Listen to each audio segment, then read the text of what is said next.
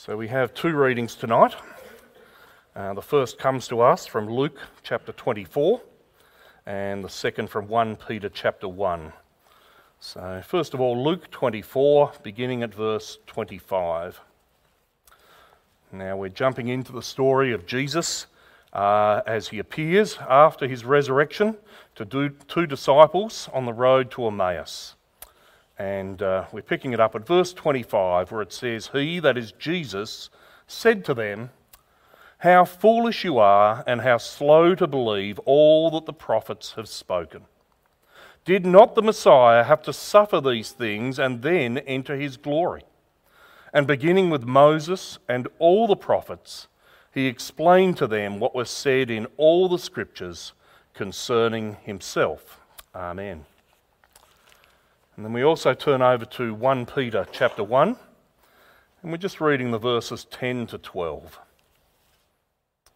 So 1 Peter 1 from verse 10, Peter writes this Concerning this salvation, the prophets who spoke of the grace that was to come to you searched intently and with the greatest care, trying to find out the time and circumstances to which the Spirit of Christ in them was pointing when he predicted the sufferings of the Messiah and the glories that would follow.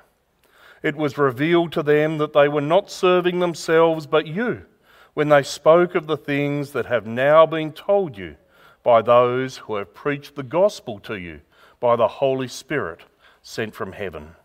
Even angels long to look into these things. Amen.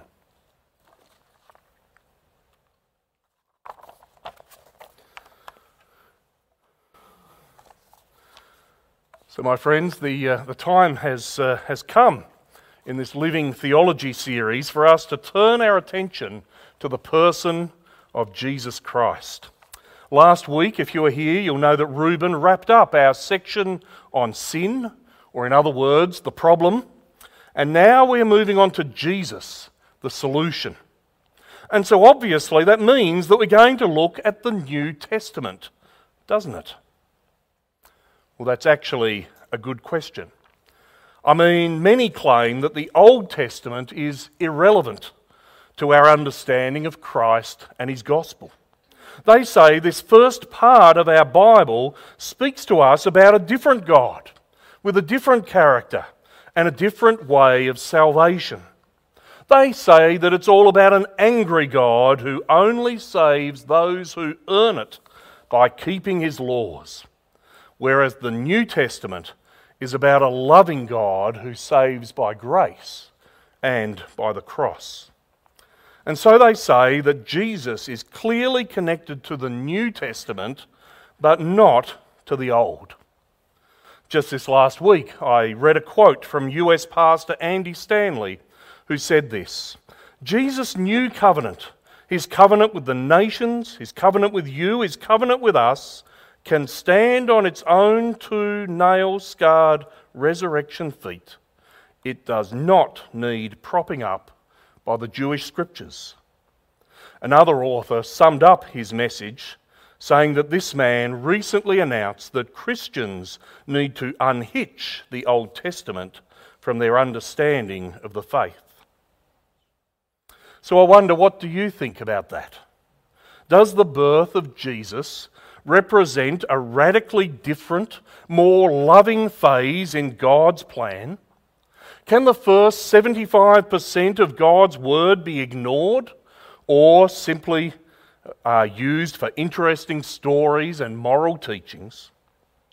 Or does the message of Christ actually begin long before his birth? In other words, is Jesus in the Old Testament?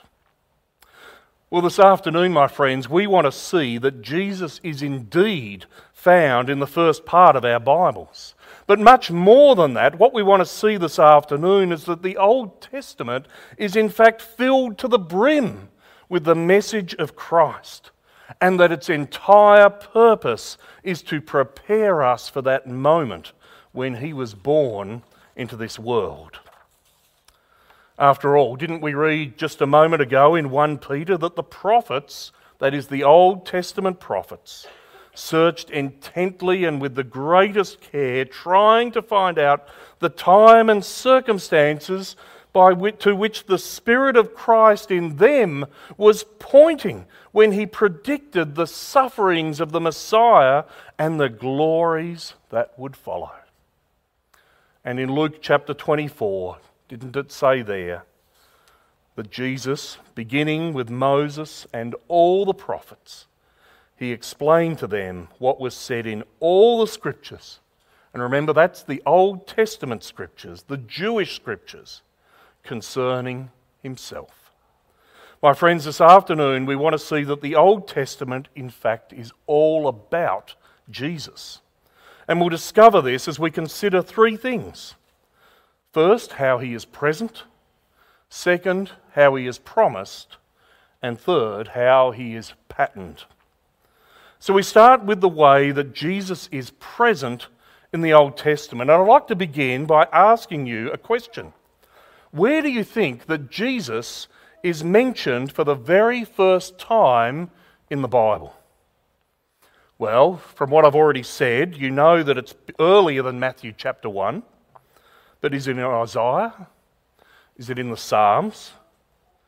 Well, my friends, the very first place that Jesus is mentioned is actually in Genesis 1, verse 1. For there it says, In the beginning, God created the heavens and the earth. How does that refer to Jesus, you ask? Well, think of Genesis 1, verse 26, only a few verses later. Then God said, Let us make mankind in our image, in our likeness. Already there, we're told that God is plural in his very being. And so, at the point of creation, we're not being told about God the Father in isolation, but we are being told of God the Father and the Son and the Holy Spirit. But is that really right? Am I, am I actually reading too much into this? Well, think about John chapter 1. In the beginning was the Word. That's Jesus. And the Word was with God, and the Word was God. He was with God in the beginning. Through him all things were made. Without him nothing was made that has been made. You see, my friends, there's actually two mistakes that we as Christians can make. The first is when we forget that Jesus' birth was not the beginning of his existence. Unlike every other baby that is born, he was not a new creation, but rather an incarnation as the pre existing Christ humbled himself and took on our human flesh. That's why in John 8, Jesus says, Very truly I tell you, before Abraham was born, I am. The second mistake is when we forget that the God of the Old Testament, the Lord Yahweh, is in fact the triune God. So wherever we read of him, we are also reading of Jesus. As he himself reminds us in John chapter 10, I and the Father are one. And so he was most certainly present at creation. In Genesis 1, verse 1, but he's also present throughout the entire Old Testament. For Jesus is the second person of the Trinity, the divine and eternal Son of God. However, there may also be times when we see his presence even more specifically. For there are those who believe that whenever God or a representative of God appeared to his people in human form, that this was in fact the pre incarnate Christ, sometimes referred to as a Christophany. For example, people speak of that mysterious priest Melchizedek in Genesis 14, the angel of the Lord in Genesis 16, the appearance of the Lord in Genesis 18, the man who wrestled with Jacob in Genesis 32. We can also think of the commander of the Lord's army in Joshua chapter 5 and the fourth man in the furnace in Daniel chapter 3. Now, I think we need to be careful not to make too much of these appearances, especially as they are not confirmed in the New Testament as being Jesus. However, I think we need to acknowledge the possibility. There is no reason why he could not appear to his people in this way. But even if that is not the case, we still know for certain that Jesus, the Son of God, is present throughout the Old Testament. But having seen this, we should now also think about how he was promised. And by this we mean that, gro- that growing messianic promise that one day the eternal Son would come to us in human form. The promises about the person he would be, the life he would live, the salvation he would achieve. And again, we go back to Genesis. For as we've seen previously, the Lord created a perfect world, and humanity corrupted it with their sin. For we fell for the devil's lies. We cut ourselves off from our Maker, and we made ourselves worthy of his judgment. But, my friends, even at that moment, in passing sentence, the Lord provided hope, the beginning of the promise. For in Genesis 3, he said to the serpent, I will put enmity between you and the woman, and between your offspring and hers. He will crush your head, and you will strike his heel. Already here, God promises that one day a descendant of Adam and Eve would come who would destroy Satan and sin and the curse. But in that process, he himself would be struck. His rescue plan would come at personal cost. As we dig further, this promise expands. In Genesis 12, God says to Abraham, I will make you into a great nation and I will bless you. And in chapter 15, he promised that by faith, Abraham would be made righteous and that he would expand in his offspring and his territory. And in chapter 17, he pledged to Abraham and his descendants that somehow the sin problem would be overcome, for he promised that he would be their God and they would be his people. But yet, at the very same time, the covenant of circumcision reminded them that this redemption would come at the cost of blood. Over time, the promise of the Messiah became ever clearer. Many years later, the Lord spoke to King David and told him that the Saviour would come not only from the line of Adam, not only from the line of Abraham, but also from his own kingly line. And so in 2 Samuel chapter 7, he promised he promised David, When your days are over and you rest with your ancestors, I will raise up your offspring to succeed you, your own flesh and blood, and I will establish the throne of his kingdom forever, and I will be his father, and he will be my son. And then over time, more and more details were revealed. Think of Psalm 16, which speaks already of, of Jesus' resurrection. Therefore, my heart is glad and my tongue rejoices. My body will also rest secure, because you will not abandon me to the realm of the dead, nor will you let your faithful one see decay. And what about Psalm 22 that speaks so clearly of Jesus' sufferings? Verse 1 My God, my God, why have you forsaken me? Verses 7 and 8 All who see me mock me. They hurl insults, shaking their heads. He trusts in the Lord, they say. Let the Lord rescue him. Let him deliver him, since he delights in him. Verses 16 to 18 Dogs surround me. A pack of villains encircles me. They pierce my hands and my feet. All my bones are on display. People stare and gloat over me. They divide my clothes among them and cast lots for my garment. Later on, we're told more about his birth in Isaiah chapter 7. Therefore, the Lord himself will give you a sign. The virgin will conceive and give birth to a son, and will call him Emmanuel and also in Isaiah chapter 9 For to us a child is born, To us a son is given, and the government will be on his shoulders, and he will be called Wonderful Counselor, Mighty God, Everlasting Father, Prince of Peace.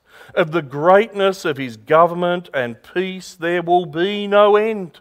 He will reign on David's throne and over his kingdom, establishing and upholding it with justice and righteousness from that time on and forever. My friends, who, who can forget Isaiah 53, where we're told so clearly about Jesus' work of atonement? You know, we could read the whole chapter, but, but listen just to these verses. He was despised and rejected by mankind, a man of suffering and familiar with pain. Like one from whom people hide their faces, he was despised, and we held him in low esteem.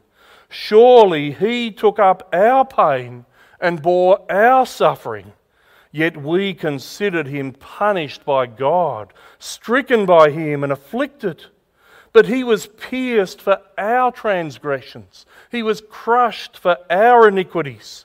The punishment that brought us peace was upon him and by his wounds we are healed. We all, like sheep, have gone astray. Each of us has turned to our own way, and the Lord has laid on him the iniquity of us all. He was oppressed and afflicted, yet he did not open his mouth. He was led like a lamb to the slaughter, and as a sheep before its shearers are silent, so he did not open his mouth. He was assigned a grave with the wicked and with the rich in his death, though he had done no violence, nor was any deceit in his mouth. Yet it was the Lord's will to crush him and cause him to suffer. And though the Lord makes his life an offering for sin, he will see his offspring and prolong his days, and the will of the Lord will prosper in his hand. Oh, friends, what an amazing passage about the one who would give his life for us. Ezekiel chapter 34 speaks also of his loving pastoral heart. The Lord says, I will save my flock, and they will no longer be plundered. I will judge between one sheep and another. I will place over them one shepherd, my servant David and he will tend them. And he will tend them and be their shepherd. And then there's even more specific details, like geographical details in Hosea 11. When Israel was a child, I loved him, and out of Egypt I called my son. And then there's Micah chapter 5. But you, Bethlehem Ephrathah, though you are small among the clans of Judah, out of you will come for me one who will be ruler over Israel, whose origins are from of old, from ancient times. And my friends, these are just a few examples. The Old Testament is jam packed full of God's incredible promises about His Messiah who would come, His birth, His life, His nature, His task, His suffering, His death his resurrection, his ascension. It's all there. It truly is all about Jesus.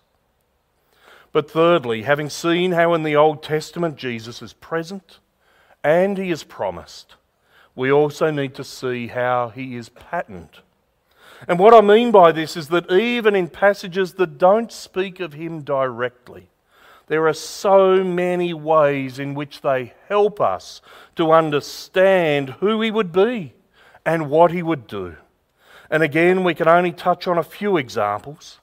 Going back one more time, we can think of chapter, Genesis chapter 2 and the story of Abraham. Do you remember it? How he was called to, to offer up Isaac on that altar?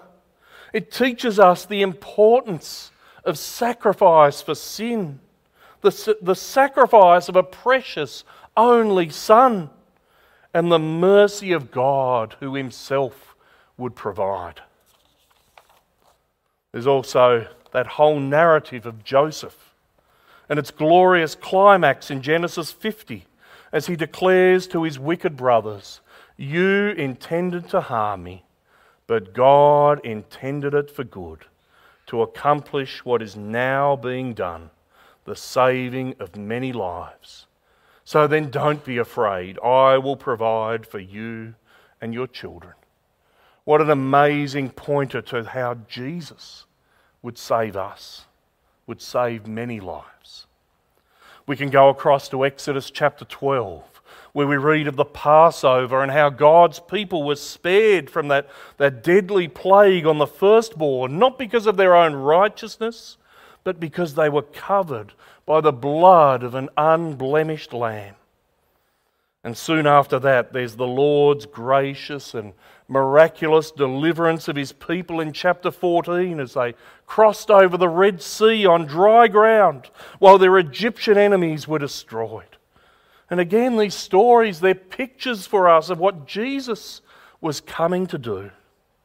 My friends, we can think of large sections of the Old Testament, such as all those rules surrounding the entire sacrificial system, which teach us that sin will never be paid for by keeping the law, but that atonement is needed, that blood must be shed, that an enormous price needs to be paid. Or we can think of very short sections like Numbers chapter 21 where the bronze serpent was raised up, so that all who were bitten by snakes could look to it and live. And do you remember what Jesus said about that event in John chapter 3? Just before the best known verse in the Bible, it says, Just as Moses lifted up the snake in the wilderness, so the Son of Man must be lifted up, that everyone who believes in him may have eternal life. We can think of the book of Joshua as God used him to lead his people into the promised land, that glorious image of what lies ahead for us. We can think of the book of Judges as God revealed the chaos of having no godly king to follow. We can think of the book of Ruth and the joy of finding that guardian redeemer. My friends, we can think of all those books of Samuel and Kings and Chronicles, showing us examples of good kings and bad kings, all helping us to know what to look for in the ultimate king. We can think of specific stories like the one Jed looked at last Sunday about Naaman in 2 Kings chapter 5. What a great pointer that passage is to the undeserved and totally free grace of our God revealed to us in Jesus Christ. And all these patterns are only reinforced and built upon throughout every single part of the Old Testament. If only we would have the eyes and the heart to see them. Friends, there are just so many ways that it prepares, prepares us for the coming of our Lord Jesus Christ. And so, my friends, we have seen this afternoon that despite what some people may say, Jesus is not absent from the first three quarters of our Bible. In fact, the Old Testament is all about the Saviour, the Saviour who is coming. But as we conclude, I want us to reflect just on why this is so important. You see, it's important because it shows us that the entire Word of God is one magnificent unity. From Genesis 1, verse 1, all the way through to Revelation 22, verse 21, the Bible contains the message of one gracious God who never changes, and the message of one amazing plan of reconciliation that never deviates, and the message of one desperately needed Messiah who was and who is and who always will be only way to be saved. And my friends, it's important because without the Old Testament, or to be more precise, without a proper Christ centered interpretation of the Old Testament, we will never understand the New Testament. And we'll never truly understand Jesus. and we'll never truly understand the gospel. Don't listen to those who say that the Old Testament is about a different God, who's full of legalistic wrath and expects people to earn their way into his good books. No, my friends, the Old Testament is about a God of love who, despite the gross rebellion of humanity, set in motion a plan to save us from the very start. It's about a compassionate Father who promises to send his own precious Son into this world to ultimately suffer and die so that we might live. It's about our Lord and his incredible grace. And so on every single page, we see Jesus present we see Jesus promised and we see Jesus patterned. You know, the, the New Testament authors understood this. I mean, why do you think it is that Matthew begins his gospel account with a genealogy of the Messiah that goes all the way back to Abraham?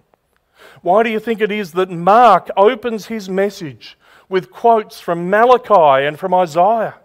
Why do you think it is that Luke, after telling a, story of Jesus' birth to his Gentile readers, then takes them to another genealogy that goes all the way back not just to Abraham, but all the way to Adam? And my friends, why do you think it is that John opens with those well known words that we have looked at, linking Jesus back to the creation? My friends, if we truly want to know about the person of Jesus Christ, then we absolutely must start at the beginning.